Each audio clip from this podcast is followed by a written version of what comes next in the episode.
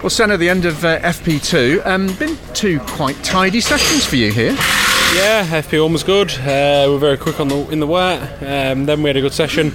Uh, struggled a bit on the softs. Um, we did a run on the mediums, and that was feel, felt better, which is strange and something we need to look into. But maybe it was tyre life. You know, we need to go back and have a look and study the data, see where we were actually losing time, and, uh, and go from there. For something like nine tenths of that FP2, you had the quickest time by a, a good enough margin.